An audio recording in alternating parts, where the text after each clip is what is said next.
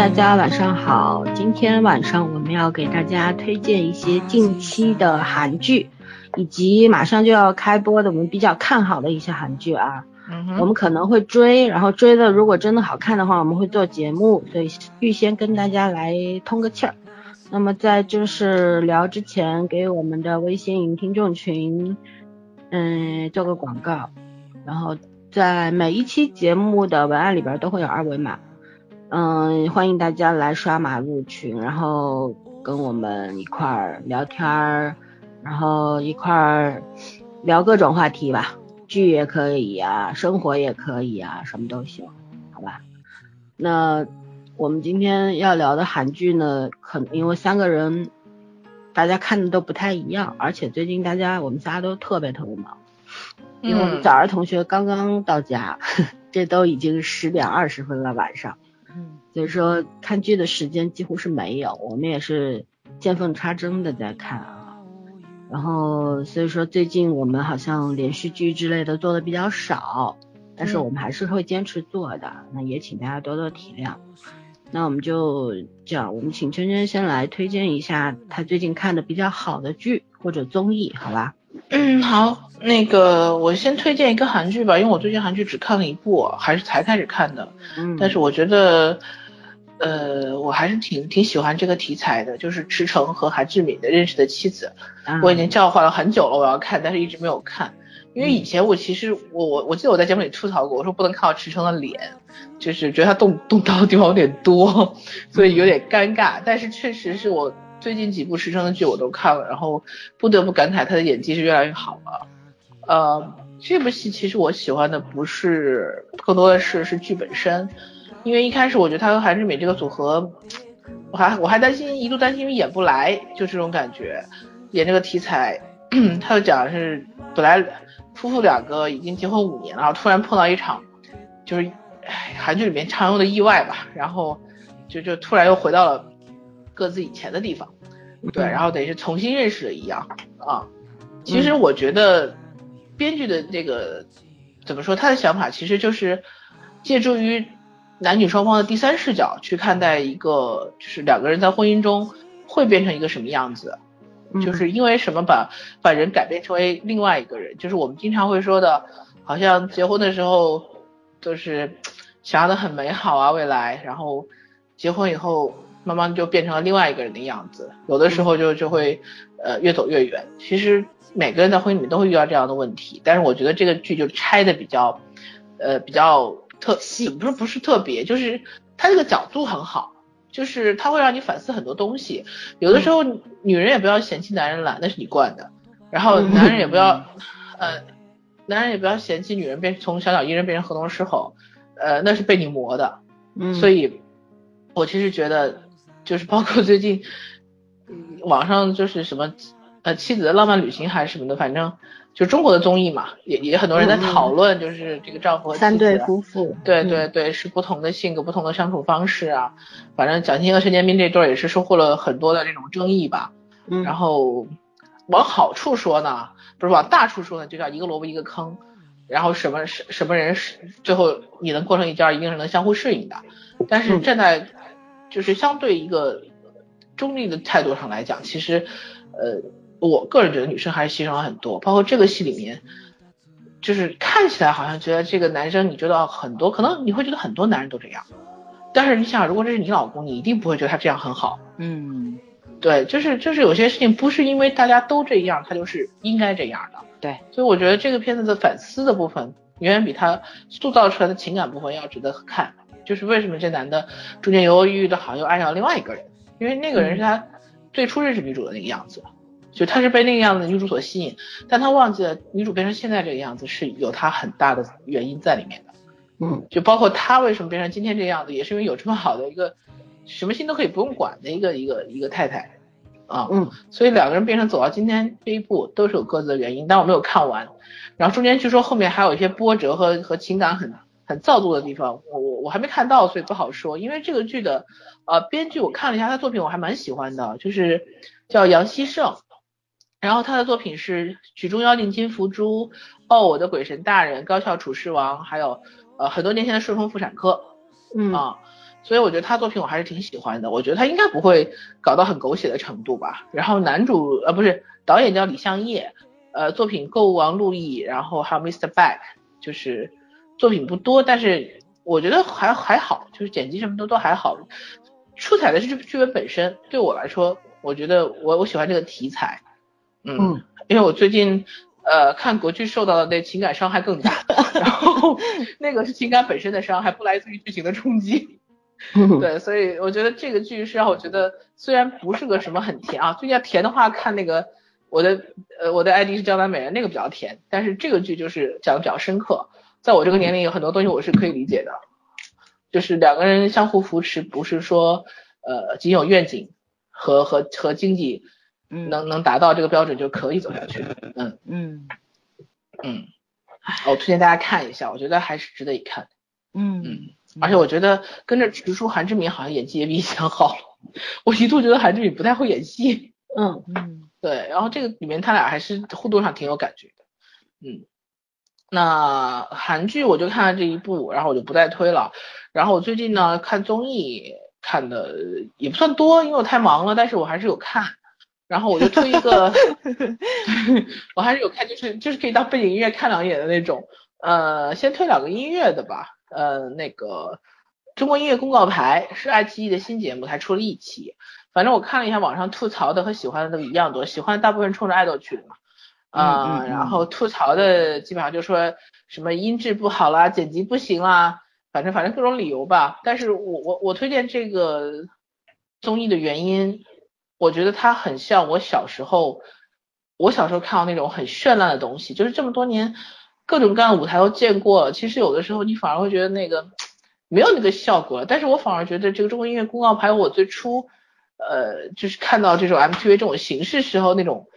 呃，惊诧感和那个那个很惊艳的感觉，就是它的舞台的设计啊，画风的设计，包括那个颜色，整个的摄影颜色，我觉得我很喜欢。即便里面说良心话讲，我看这个片子真的不是冲着音乐去的，因为我看了看那几个人，我就觉得这片子不是这个综艺，你基本上也不要指望它的中间的那些歌手的唱功多么出色，我更更看多的是舞台表演和一些舞台的布置。我觉得挺好，就挺轻松的看着，嗯，然后爱豆很多嘛，养眼嘛，对吧？看看还还蛮好玩的。然后如果你要是想看一点点跟音乐有关的，我还是推荐一下这一季的《中国新歌声》，就是改版以后的那个呃《中国好声音》嘛，啊，我觉得这一季好看，已经快结束了，嗯，已经两个战队对决了嘛。对对，然后这是第几期啊？第七期、第八期的，反正。就是一开始前两期的话，四个男导是有点尬，就是四个人的画风不在一条线上。然后呢，那个编辑剪辑又太过侧重于导师之间的这种，呃，有有很很莫名的这这些斗嘴，然后忽略了那个歌本身。就是前两集我觉得特别不出彩，但是到第三集突然就是他们四个慢慢磨合也好嘛，画风就一样了。然后这四个人互相接梗，互相捧。都很好，挺好玩的，就是四个人风格还是不一样，但是能接到一起了。然后呢，那个反正歌手们就慢慢的也也有状态了，包括他们，其实我觉得这四个人对歌手的改编是真的很不一样，就是而且九，其实现在这帮孩子都是九零后，大部分是九零后了。然后来参加比赛，竟然很多人是，呃，周杰伦不说了，就是一堆人上来说我是看我是听着周董歌长大的这种这种话都已经 听烂了。然后那个，竟然有很多人是冲着李健来的，我也是很惊讶，你知道，我觉得九零后喜欢李健的还很多。对啊。哦，然后哈林是诗人嘛。对对对，然后哈林真的可能年代的原因，就是知道他人多，但是听他歌的人很少了已经。呃，然后谢霆锋是比较另类嘛，所以所以相对来说他他是小众的，但是我觉得就是我们想很多人真的是冲李健来的，但是我觉得这四个老师对对对这个学生和战队的这个把握很有各自的特色。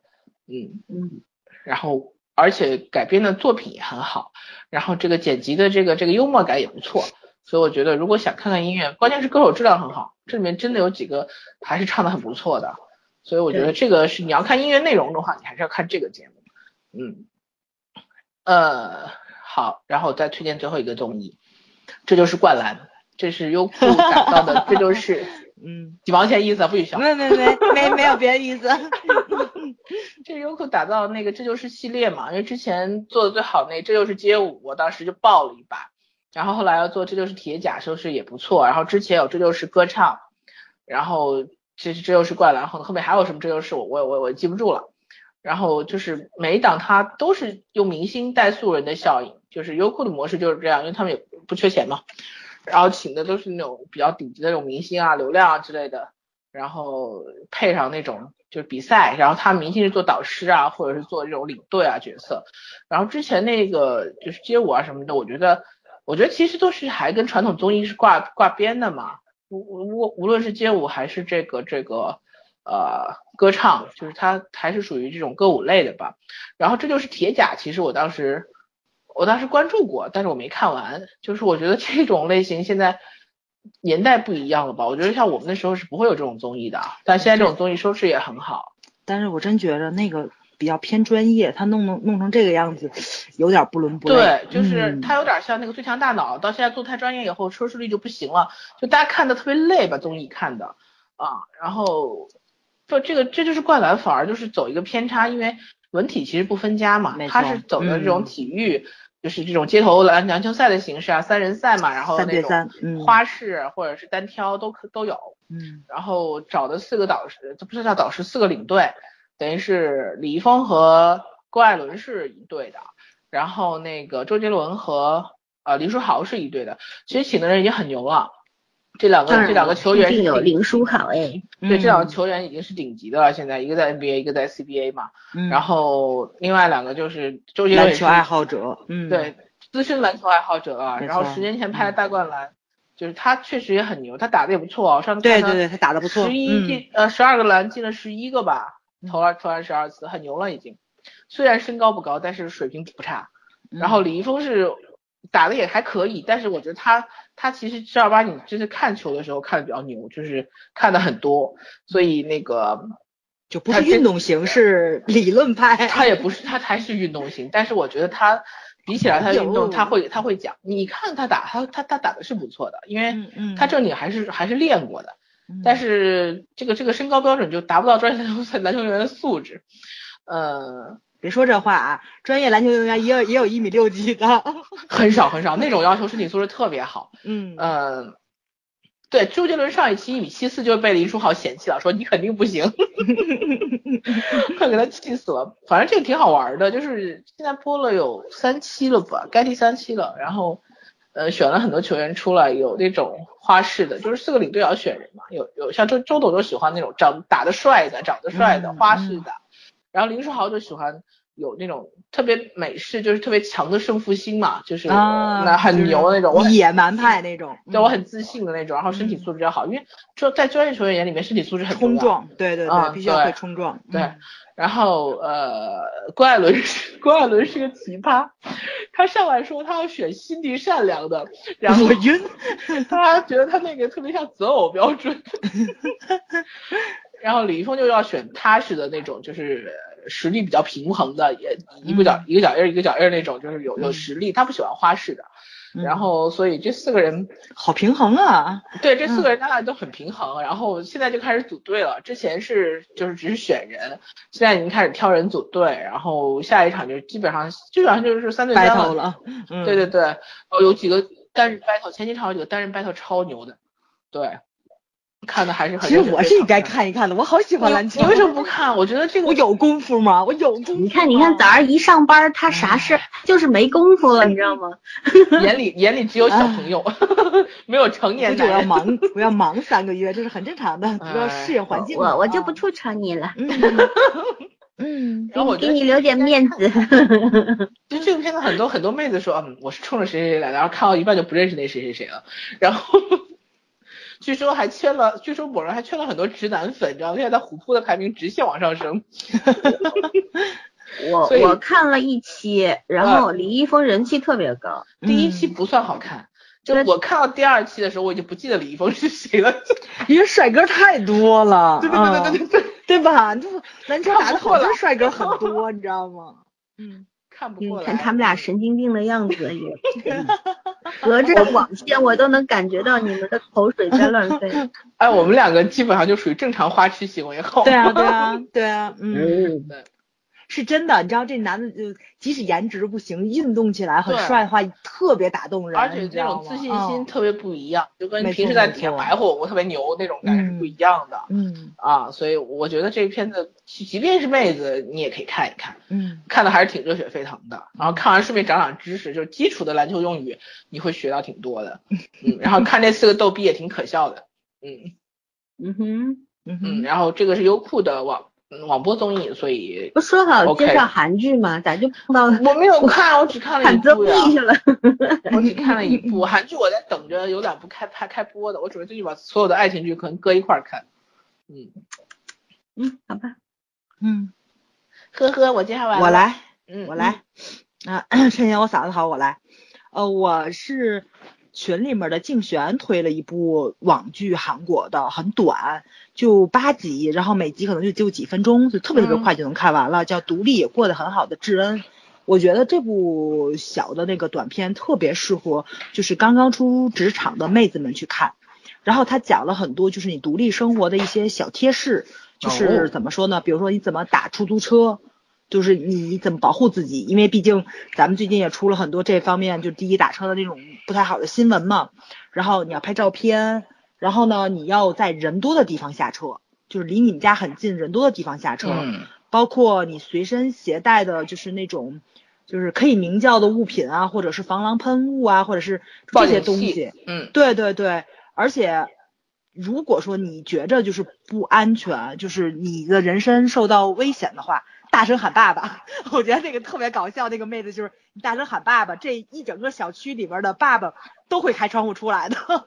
对对对，还有就是什么呢？在职场上的一些个小的那种怎么说呢？就是突发情况你怎么处理？比如说公司里面一定要放备用衣服。哦我觉得会来大姨妈。对对对，因为女孩跟男孩生理情况不太一样，然后可能内分泌失调啊，或者是什么情况的话，你可能都会有突发情况发生。还有一个，我觉得这里面有眼，但是我觉得可能大部分妹子都会碰到，就是丝袜。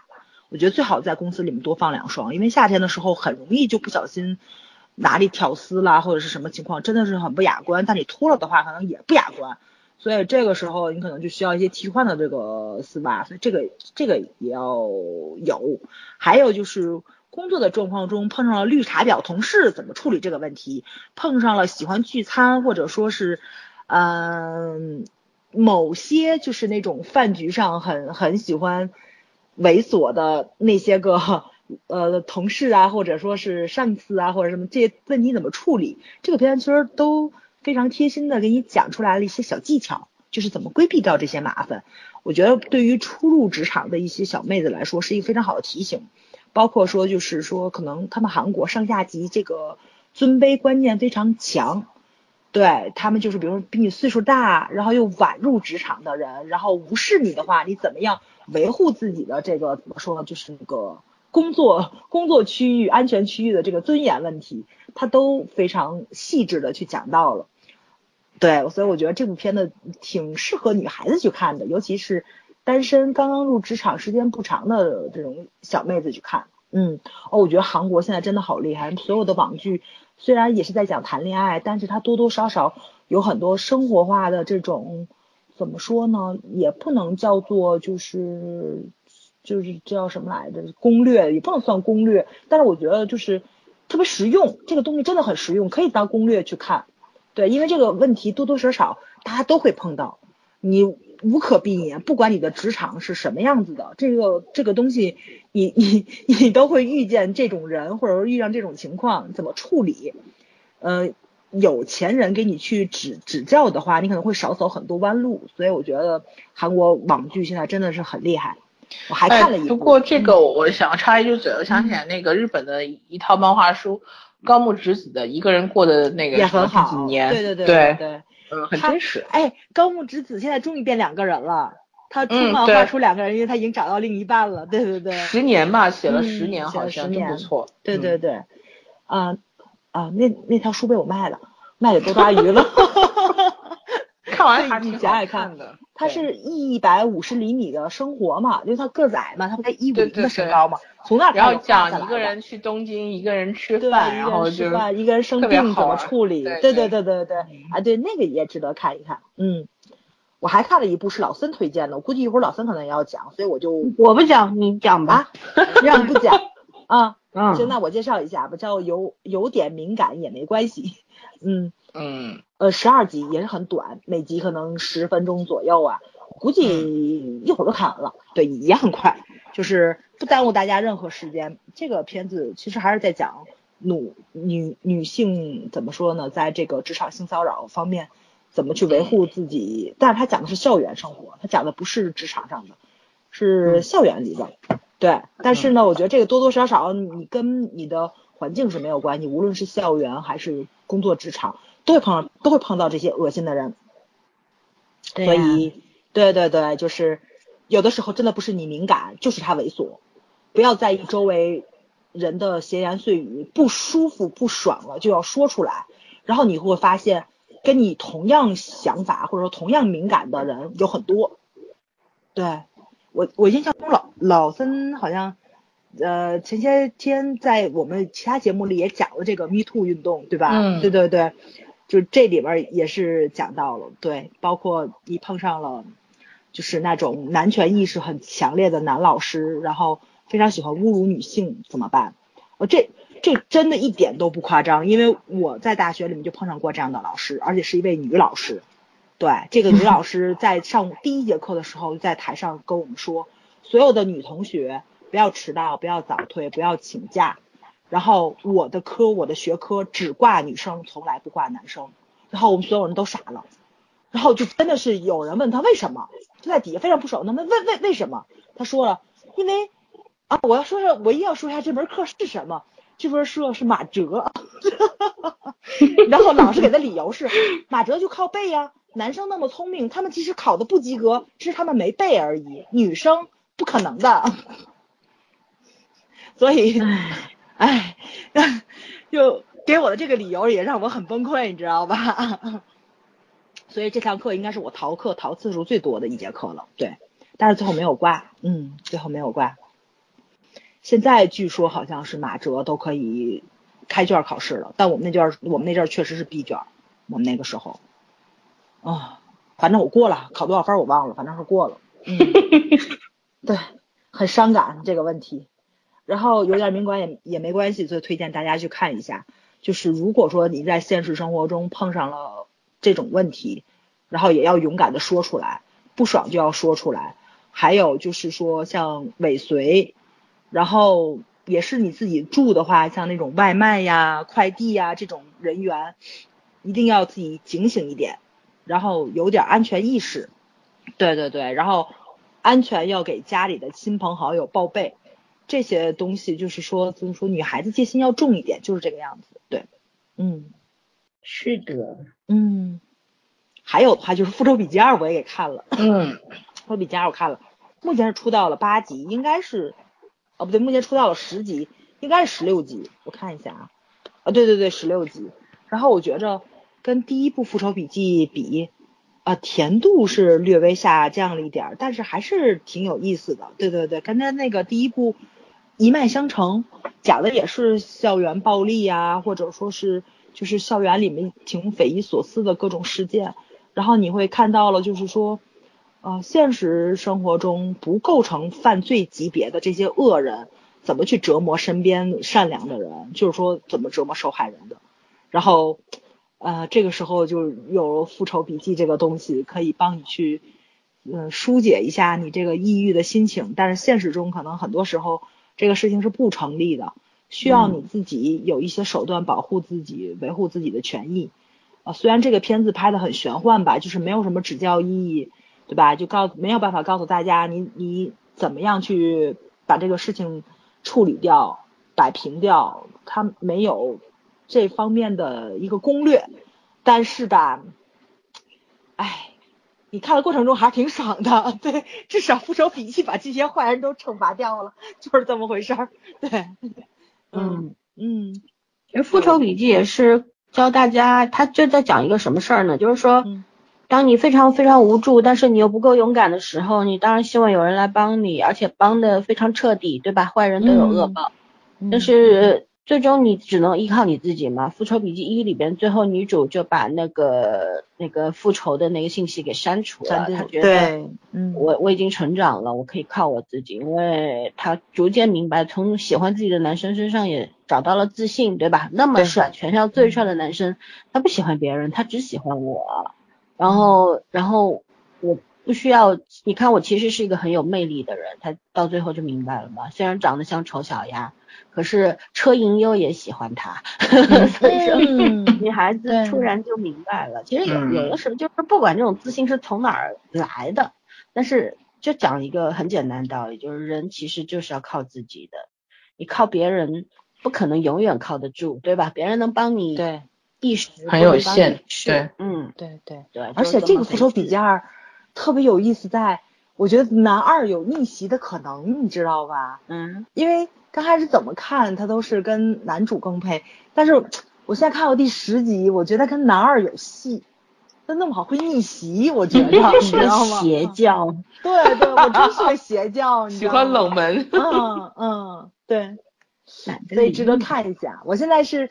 觉着编剧就是那个怎么说呢，就偏向于男二这方面，都不知道后面会不会逆袭，嗯，值得值得关注一下，爱情线挺有意思的。以后的编剧都喜欢男二，就不要再设置男主了，好吗？对我差不多说完了。哎呦呦呦，好吧，开始了，哎呀，感觉这期节目我们又要一小时就结束了。好吧，我多我争取多说一会儿啊，我我。首先要推荐第一部韩剧，叫做那个，哎，忘了名字叫什么？哦，那个 《致亲爱的法官大人》啊，嗯，呃，评分不不怎么高，在韩剧 TV 上面就七点一分，然后，呃，收视率也不是很高啊。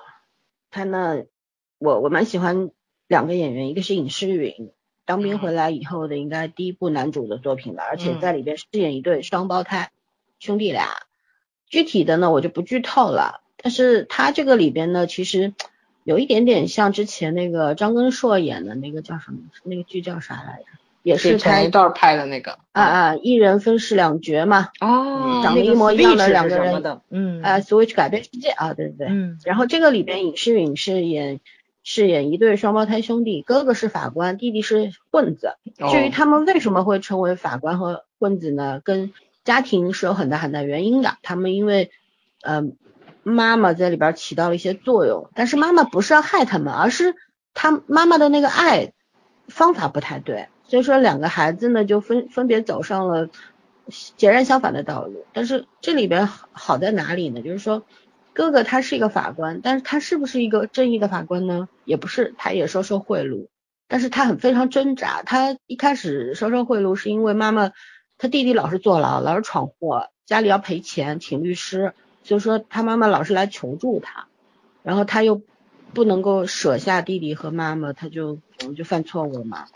但是但是说实话，他就是其实也不想这样。后来呢，嗯，因为中间有一个非常错综复杂的一个原因，导致他判了一个一个本该判被判死刑的人死刑。我我只能说的很绕口，其实那个人确实轮得上死刑这样的判决了，但是因为当时正好遇到了一个就是那种呃富呃叫什么财阀翻案的那个事儿，他们就是那些有钱人需要一个巨大的案子，就是来把这个财阀的案子给掩盖掉，就制制造一个那个舆论巨大的舆论吧，就这么回事儿，然后。嗯哼，然后他哥哥判了那个人死刑之后呢，就被那个被那个已经死掉的人的弟弟和老婆绑架了，所以说哥哥就消失了，被绑起来了嘛。然后弟弟正好从牢里放出来去找哥哥，结果家里没人，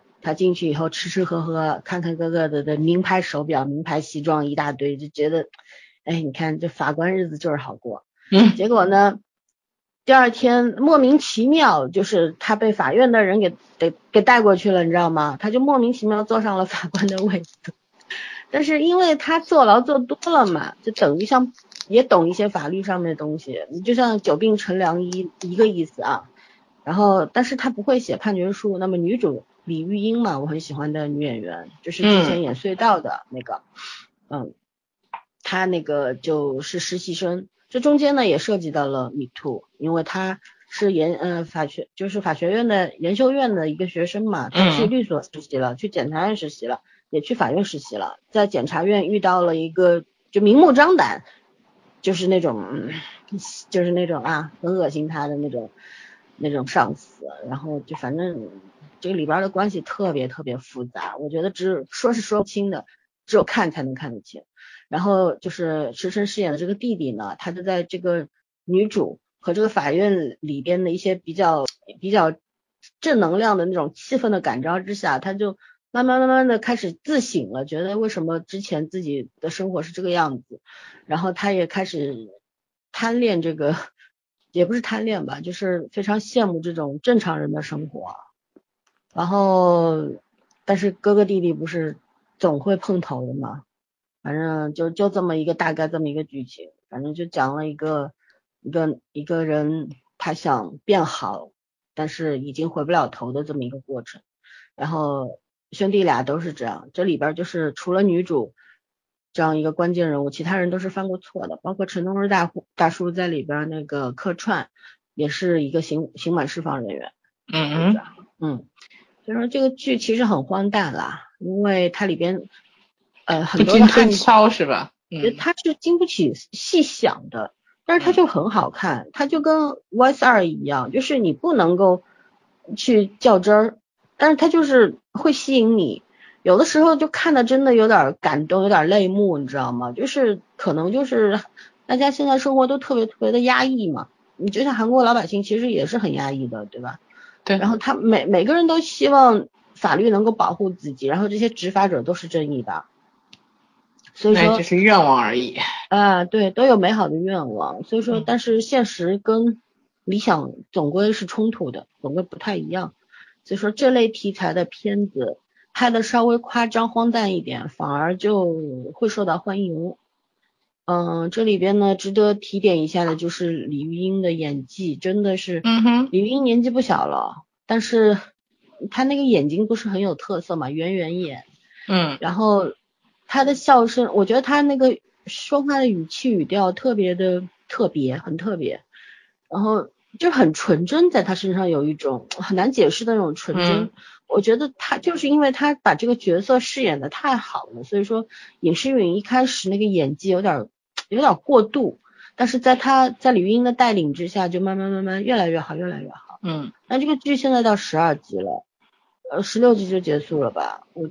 我觉得说是不可能再往上跑，但是我还是推荐大家去看一下，就是说你可能会看的比较过瘾，就是这样。嗯，然后他到底有没有说服你，或者说有没有给予你一些启示，这我不敢保证，但我保证他会让你看的比较嗨，就是这样。然后还有一个呢，就是嗯，呃，叫什么？这两天今日的侦探。啊，对，今日的侦探，今日的侦探才两集，史上第一个男主第一集就死掉，出场就死掉。对，出场第一分钟他就是死的，呃，就这剧很有意思，上来一个雨夜，然后音乐很好听，场景不要给我提音乐很好听，既然是个恐怖片，我肯定会关声音的。它其实不恐怖啦，我觉得一点都不恐怖，就是差不多一分钟的时候就一一只手从地里面。出来，我一点都不觉得恐怖。这事儿就叫小马过河，你知道吗？咱俩还没事儿了，圈儿已经死了，吓死的。就强化红莲，当时我看的时候，就有一个镜头，就是从那个洗衣机下面伸出一只手，还是什么？韩国的那个鬼片儿是吧？对，然后我我哪吓人呢？我那时候是大学寝室，我们几个女生在一起看的，因为那个我我整整一个月半夜没敢上过厕所。我跟你讲，这个剧看了两集，对吧？它其实它里边。就是我觉得这个剧非常值得看，是为什么呢？并不是因为它有什么恐怖的气氛塑造的好或者怎么样，当然这是一个原因。还有一个原因，我我觉得那个导演的运镜啊，哦那种那种氛围，呃描述真的是非常的非常到位。听起来还是恐怖片。里边那个女二其实就是一个鬼魂嘛，一个一身红衣的鬼魂，然后她其实是女二。对，女二是因为女主是。是活人，不是死人啊！女主看见鬼对吧？嗯，女主能够见鬼的。然后男主就是第一集就第一集死了，集他是前面五十分钟他是活的，后面十分钟他被杀了。他不知道他死了吗？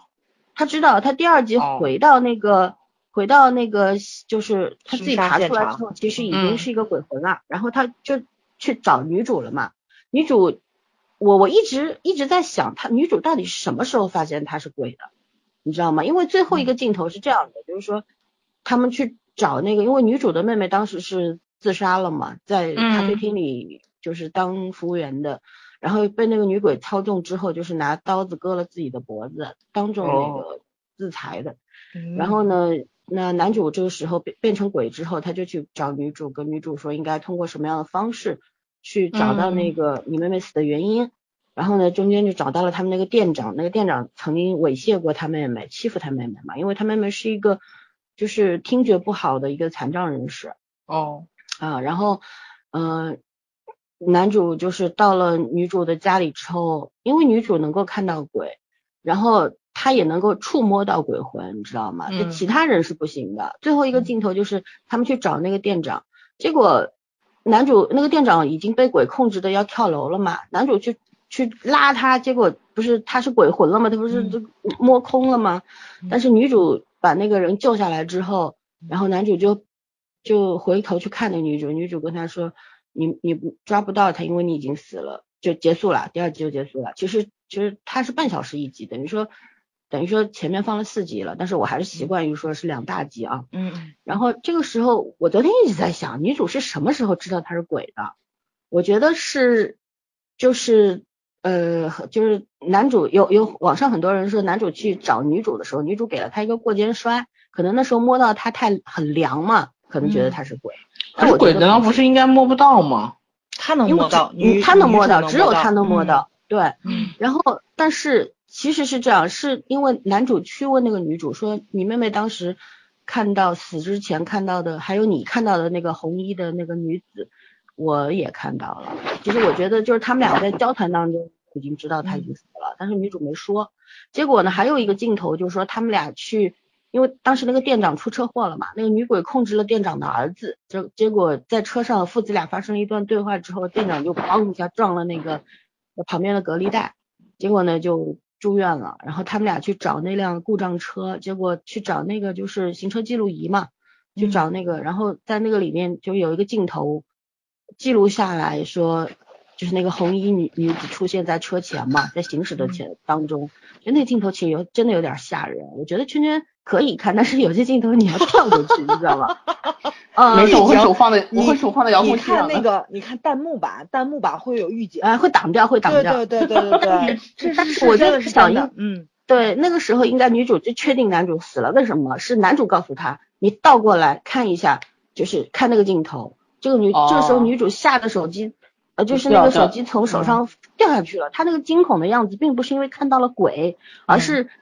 他突然意识到这个男的确实是死了，因为是活人的话是看不到那个鬼的，哦，你知道吧？所以说他其实这个里边那个悬疑做的非常到位，就是他给你的理由你要需要想一想，就就是这样。我而且他第一集就是号称男主这个崔丹尼尔饰演的是韩版的 那个福尔摩斯吧？因为他脸长是吗？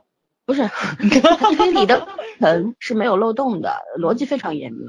啊，他他他上来就其实就是一个绑架案，三个孩子失踪了，然后一个就是大人物的来找他，他们是开侦讯所的嘛，侦探所嘛，然后来找他说找我的孩子这样子，就是他整个过程就是严丝合缝的，就说服了这个大人物，这个大人物就说那个案子就交给你了，然后这个事情就这样开展了，所以说。这首先设定很吸引人嘛，韩剧它从来没有第一集就死掉的男主，对吧？嗯嗯。后面难道他全程都是用灵魂状态出现吗？我也觉得。第一集就死掉男主有 Black。啊，谁看了？鬼神 呀，他鬼神不一样呀。那那孔孔佑的那个啥鬼怪不是他他也早死了。全程都是鬼。对啊，就不是，就是说他第一集就从一个正常的现代的人死掉了，他是唯一一个。然后男二是金元海嘛，也是很很有戏的。哦，金元海是真的全身都是戏。对，女主也是很厉害，我觉得这个前两集非常优秀，可以打九分的。但是后面怎么样我不知道。然后我我觉得大家胆子大的话是可以看一下，因为它里边恐怖镜头好像就两三个，其实真的不吓人。呃，我是不怎么喜欢看鬼片的人，可是我也不觉得吓人。可是韩国拍拍鬼题材的韩剧都挺好看的，我觉得。我最近很多哎，好像新开的剧又有。对，那个金财玉，金财玉那个剧应该也有点这种画风。嗯，对，好多人祭司，就是第一部涉及到宗教的，对对对。他都在说的邪教题材，我跟你讲。都在说，他就演一个这么帅的反派，让我们怎么讨厌他？你说说。嗯，而且他。确实挺适合演这种神神叨叨的角色，自带邪气那种感觉。哎，对，真是没有办法，演个暖暖男看着都倍儿带邪气，是受不了。嗯，他才是真的霸道总裁，自带气场。对对对对，嗯，确实厉害。可是也没火，挺可惜的，就是。哎，我觉得这样正好，我觉得这样正好。这种还可以，还可以。你说他没火，但是很多人对他有印象。没错，而且喜欢他的人真的很喜欢他，就一直这么跟着他看他演戏，我觉得也挺好的这样子。别大喜欢他的人跟当年喜欢那个 Johnny Depp 的人差不多那种感觉。嗯哼，嗯，好吧，那我接着介绍下一个吧。下一个就是我看了六集，但是到现在已经演了十二集，叫《时间》。嗯，男主就是我们之前看《加油吧危机机》里边的三位男主之一啊。嗯嗯。然后呢，就是反正还弄得挺夸张的这个。女主有点不太会演戏。徐贤是吗？嗯嗯，少时的爱豆。对。反正这个剧的剧情其实特别特别直白，就是男主是一个得了绝症的人，只有六个月可以活了。女主呢惨的不得了，前几集里边就是。呃，妹妹死了，妈死了，反正死的已经非常干净，就剩她一个了，呃，就是这个样子。然后男主突然在死之前找到了人生的乐趣，就是想要帮助他，因为他妹妹的死跟他也有点关系，就是这这么一个人物关系，就是其实非常简单的。但中间比较有意思的是男二，男二呢，他本来是女主的男朋友，但是呢，他因为他确实生活在非常底层，然后当了律师之后呢，也没有，他本来是检察官。但是因为有一些原因之后，他就离开了那个体制，然后出来做律师了。然后他亲手杀了女主的妈妈，其实也不是故意去杀她的，而是他想杀另外一个人，结果他妈在，就是啊，他为啥要杀人呢？因为中间有就一就是因为要掩盖就是女主的妹妹死亡的那个真相。嗯，好吧。他是经手的律师嘛，就是这样。呃，反正就。关系是不复杂，剧情也不复杂，它主要是讲人性的邪恶面。因为男二这个角色其实长得就是一张非常普通的脸，然后真的绝对演技派。嗯，我觉得这个人是火不起来的，但是但是他如果去拍电影的话，我会看。嗯，非常典型的韩国人的长相，小小鼻子小眼的那种。可是这个角色的那种挣扎，那种分裂，然后他到底。就是他毫不犹豫的扔掉了感情，扔掉了很多年的爱情等等，为了自己能够往上爬，就是那种小来自于小人物的那种悲哀是吧？和挣扎，嗯，对，那也不算悲哀吧，就是他其实已经抛弃了自己。网上网上怎么讲的？说我奋斗了十几年，不是为了坐下来喝点咖啡的那种感觉吗？对对对，就是其实就是这个剧好看的什么，就是这两个男主。两个男主演技都非常的厉害，就是怎么说呢？就是两个人饰演的，一个是你看天生的富家子弟，花不完的钱，但是快要快要没命了；还有一个呢，就是命还很长，可是 穷的不得了，就是这么一个强烈的对比。然后女主放在中间，等于形成了一个三角关系。然后男二呢，对女主还是挺怜惜的，他就觉得我做尽坏事，但是我也不想害你，就这种。但是最后。现在发展成什么样我还不知道，因为后面的我没看。可是呢，我就觉得这个剧其实如果有时间是可以看的。他在韩剧 TV，我现在看打分也要到八点二，不算低了吧？对吧？嗯嗯，就就看的时候有点有点，看到徐贤那演技我有点烦，你知道吗？他该嗯啊，他该哭的时候。哭的不好看，该笑的时候笑的也不精彩，就是这种感觉，笑不出来。嗯啊，就是他那个，就是你比方说你身边最亲的妈妈和妹妹都是惨死，妹妹是出去做援交，然后死在了这个豪华饭店的顶层的套套套间里边那个游泳池里边。淹死了，你知道吗？嗯。然后你又知道妹妹是瞒着你们，因为家境，她妈妈是一个天天出去闯祸的人，欠了无数的高利贷。然后她妹妹是为了为了去挣钱或者怎么样，对。然后是死的如此之惨之惨。然后她妈妈又是被那个坐在那个汽小轿车里边被那个重型卡车活活撞死的，撞的不成人形了。你说家里两个人死成这样，他过了两天又能出又卡了。没有没卡啊没卡没卡没卡吧没卡我这里没卡嗯。对就是他他就是送走了给他们开完做完葬礼就是这个出完殡之后就又能够又能生龙活虎是吧？阳光明媚的面对生活了。这事儿我想不通你知道吗我就觉得怎么可能呢就是说你有勇气要面对你自己的。未来就觉得反正死者已死已已矣嘛，我还生者还要往前走，对吧？嗯。然后我要寻找真相，那是就是应该是另外一种的表现形式，而不是他这种好像是这事儿已经过去了，翻篇了，这种感觉，我觉得他演的不对。但是呢，我觉得就是看剧情和看两大男主呢，已经已经够刺激了，够看了。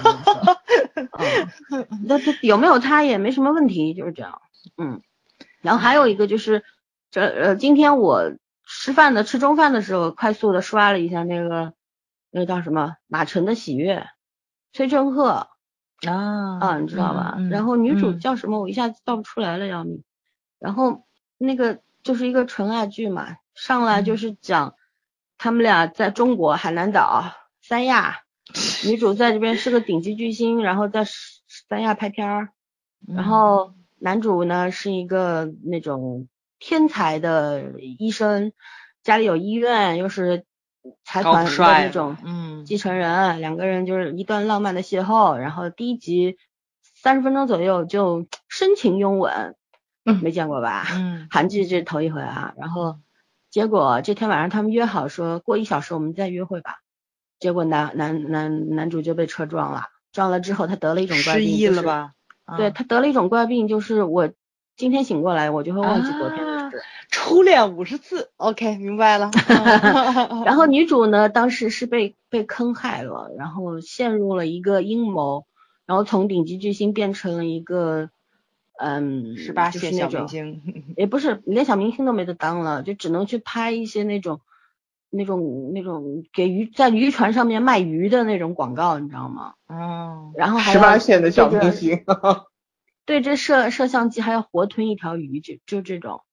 反正后来三年之后，他们俩相遇了，但是男主不是已经记不得她了吗？嗯。但是男主当时因为陷入就一见钟情之后呢，男主就是他觉得女主像像某种某一朵某一种花，你知道吗？一种鲜花，就是他把这朵鲜花刻在了自己的手背上，刻在手背上以后，这等于就是他们俩之间唯一的一一个联系了。女主。见到了他，但是他这时候已经身份不同了嘛，他也不敢说当初我们俩有过一段，男主彻底不认识他，就就这么一个故事。但是我看了介绍说这是一个非常甜的一个故事，会有虐，但是也会很甜。我觉得如果你是说徐贤真那个吗？不是不是不是不是崔振赫，崔振赫这个，嗯哦哦，崔振崔振赫他演名字叫孔马成嘛，然后。女主就是《三流之路》里边那个，叫叫什么金志愿的那个那个闺蜜，跟她住在一起的那个闺蜜，很漂亮那个小姑娘，对，长得娃娃。出来了。哦，我知道，我知道是谁，我也想不起来叫什么名字。对啊，对对对对，反正我觉得挺好看的，但是就是这里边有一个问题，你知道吗？因为他上来第一集不是在那个中国拍的嘛，嗯，然后中间就是很多人是讲。就是包括女主的那个拍摄的导演是个中国人，就把把这个中国人拍的很恶劣。女主是上来，她她因为怕水，然后呢不敢下水，然后那个中国导演就唧唧歪歪、哔哩吧啦骂她骂她。然后后来呢，女主就是嗯遇到了一堆中国流氓，你知道吗？然后 男主带着他跑了，就是这样一个故事。所以说呢，微博上也有很多人说好像故意在黑中国人嘛。其实我觉得。怎么理解都行吧，但是韩剧就是这方面确实他们挺格局真的非常小，几乎是没有格局，因为他他好像不敢 diss 美国人，但是就喜欢 diss 中国人，就是这个样子。嗯。但他们电视剧里边中国人就是一个黑暗的存在，对吧？你看之前我看了一个哪个剧来着？呃，就是《Voice 二》里边不是那个拐卖案吗？里边那个对方延延边来的那个坏坏人一直演的那个诈骗犯中国人啊什么的，对，包括那个女的，那个甲级通缉犯也是中国人，所以说，所以说，嗯，对，大家不要有这种那个什么，就跟美国人喜欢黑俄罗斯人一样，就 但但在情感上确实是有点理解不了，这是事实。但是我们不是也怕把人家拍的跟傻子似的吗？对吧？就就是。你站在自己中国人的立场上，对你不要太较真儿，就你看纯看剧情就可以了。如果真的较真儿呢，也不看也罢，就是这个样子。嗯嗯，但是我确实要说，韩国人这方面确实小肚鸡肠。嗯，但你怎么不敢去骂美国？而且不幽默。嗯，他拍的不幽默，对，拍的就是很刻意的那一种，我确实心理上有点不太能接受。你说你刻薄吧，但是你如果有幽默感也行。嗯嗯。嗯，对，反正我介绍完了，就最近我刷过的韩剧，我觉得都还可以看看的。反正，然后好像那个《百日的郎君》，都锦绣和那个谁，那个数分分数刷的好高啊，不是那个那个对，那个片子据说巨甜巨甜，我准备也看一下。但是为什么叫《百日的郎君》？我总觉得这名字不太吉利。没有没有，他好像就是也是也是讲说那个，哎呀，我忘记那个剧情介绍了。还是个古装剧。呃哦不是，就是世子，世子是一个非常完美的世子，都锦绣演的，所以就是百日的郎君不吉利嘛，他过了一百日怎么办？没有没有没有，他是失踪了，在这个王宫里边失踪了，然后就是大家都以为他去世了，结果他过了一百天以后回到宫里，那么在回来回到宫里之前，就是在民间遇到了一个女子，就是这个百日的郎君，这个意思就跟我们。那个古古，这个我们戏文当中有一些那个或者历史野史当中会出现一些什么皇帝逃到什么地方，然后 有一个民间女子 生下了一个孩子，发生了一段爱情，滚回去了，对吧？啊，大明湖畔的那个谁嘛？对，就这意思。反正据说超级甜的，我觉得如果好看的话呢，应该很多很多人会看，因为他发到八点九分演演技是没有问题的，关键就看剧情了。嗯，对。嗯嗯，基本上就这样。那反正因为九月份马上又要开播很多新剧嘛。对呀，我有好几部在等。对对，你你你给大家推荐一下哪一些你会关注的，然后我们可能会做节目的，好吧？嗯，好，我重新说。我说我要看的第一个就是从天而降的一颗星吧，从从它开始介绍。九月二十六号首播。然后，嗯，对，然后这个是改编日剧非常有名的同名的木村拓哉的作品。对，然后关键讲这个故事呢，我那还在说，我完蛋，这个故事跟我们马上国内上的一部片子也有点撞题材，但是韩国这版的我一定要看，因为郑素敏和徐仁国都演技相当过关的。然后加上朴成雄，就不得不看了，这是我不得不看的理由。嗯，而且我觉得韩剧拍这种情感类的，就是尤其是这种近亲的真爱，我觉得一定能亲哥和亲妹的爱情故事，对，还蛮禁忌的这个话题。嗯，然后还有一个也是翻拍的，是车太贤和裴斗娜的《最完美的离婚》，这也是翻拍呃日本的板垣瑞二的作品。然后这个作这个编剧你知道原来写的什么《东京爱情故事》《问题餐厅》《四重奏》，嗯，所以他的作他的本子没有问题。如果翻拍的是这样的本子的话，我觉得裴斗娜和车太贤应该也很有看头。主要是这两个演员就很有看头啊，对啊。然后我还要看《内在美》，就是徐贤真和呃李明基的。我觉得这还有安宰贤，对对，这一剧的剧就是演员就让你觉得嗯，我我能我能先看下去。至于片子好不好看，应该都可以看一看，就是创意也蛮好的，嗯嗯。然后这部我也要追，还有还有哪一部？李帝勋和蔡秀彬的啊，对，狐狸狐狸新娘心，嗯嗯。仁川机场不卡吧？不卡不卡，我已经讲了三遍仁川机场全部卡住了。啊，就是讲仁川机场，发展仁川机场一个背景吧，我觉得，然后讲这两个人的肯定是情感上的故事嘛，就是讲机场机场里发生的很多事情，嗯。然后还有一个金喜善和金海淑的九号房间，这应该也是个悬疑类的，嗯，就是金金英光啊，金喜善和金英光的九号房间，金海淑，嗯，两位女主啊，我说男男主是金英光。啊，这应该是双女主戏，说就是一个律师和和囚犯，然后在一个会面的时候互相交换了灵魂，嗯，啊，金海淑是经常演妈妈的那个那个，我知道，很好。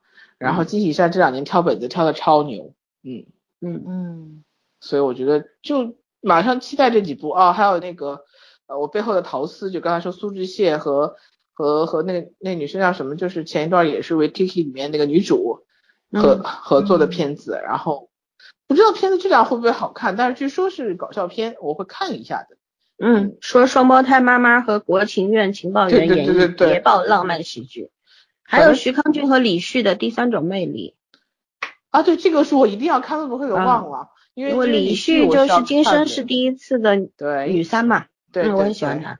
徐很康俊舒服好好勤奋哦，一个剧刚结束，怎么又拍了？哎，都是男主剧哦，嗯，对，哎，以在进前骂他资源好嗯演不好，然后机器人之后，我对他是有改观的，希望这个剧错没错看能再接再厉。而且我觉得李旭的话带戏应该也很入感觉啊，他马代表实在太神奇了，嗯，嗯嗯，那基本上我要看的就就都是这些了，然后补充一下，那个仁川机场的人们，就是那个狐狸新娘心，他编剧是《秘密花园》，呃，不是那个《浪漫医生金师傅》的编剧对，嗯秘密呃导演是《秘密花园》导演，对啊编剧是《浪漫医生金师傅》的编剧，不知道所以深导人应该都不是金边的粉丝，应该是。不 错的啦，我挺喜欢这个编剧的。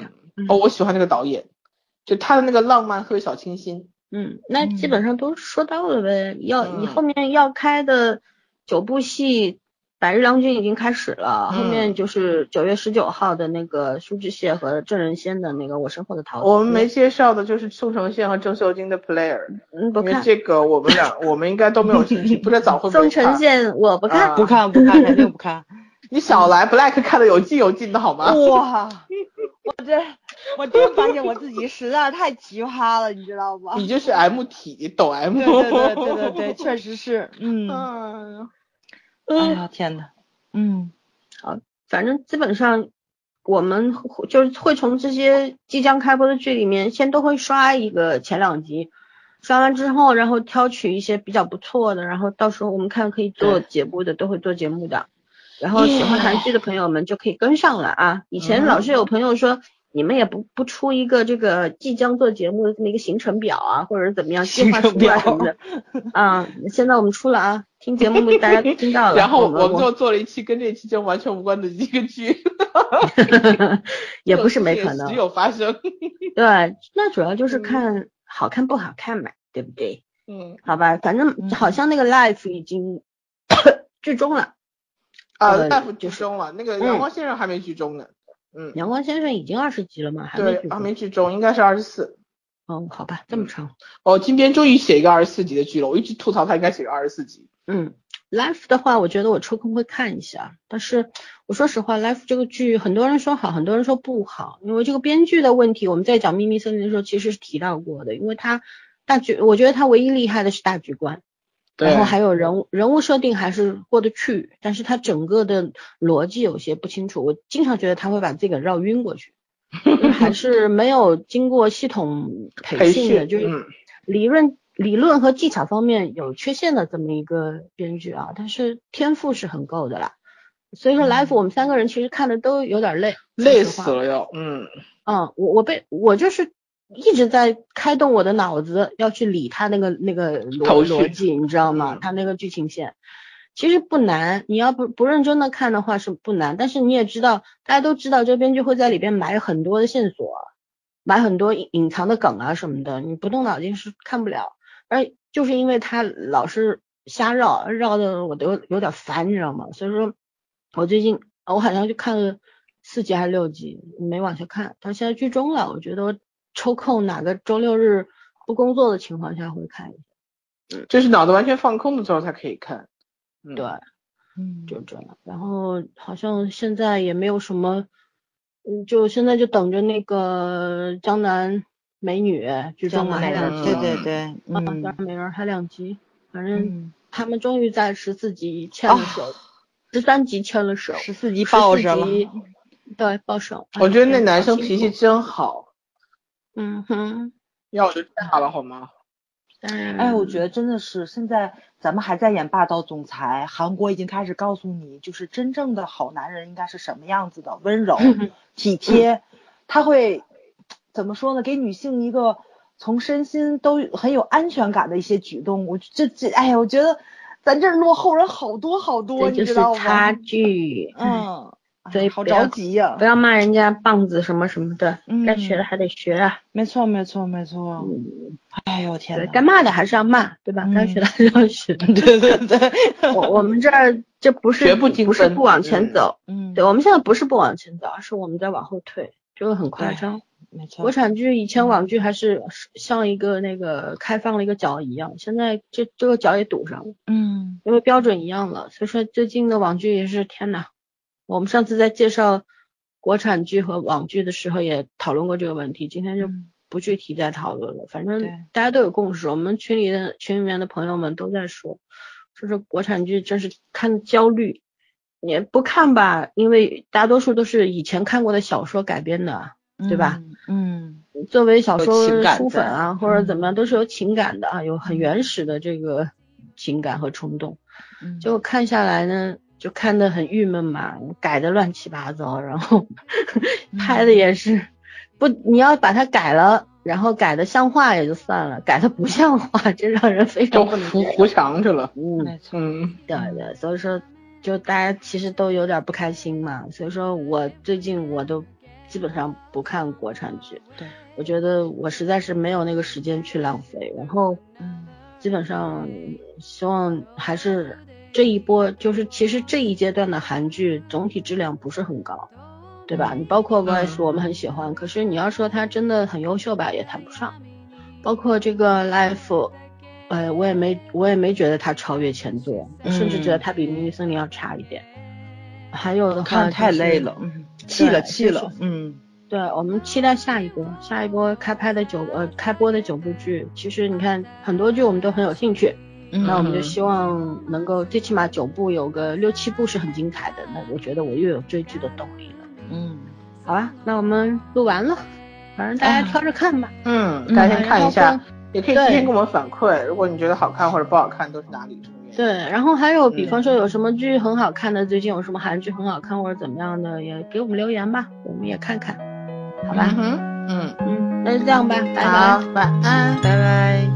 Nobody knows who I really am. Maybe they just don't give a damn.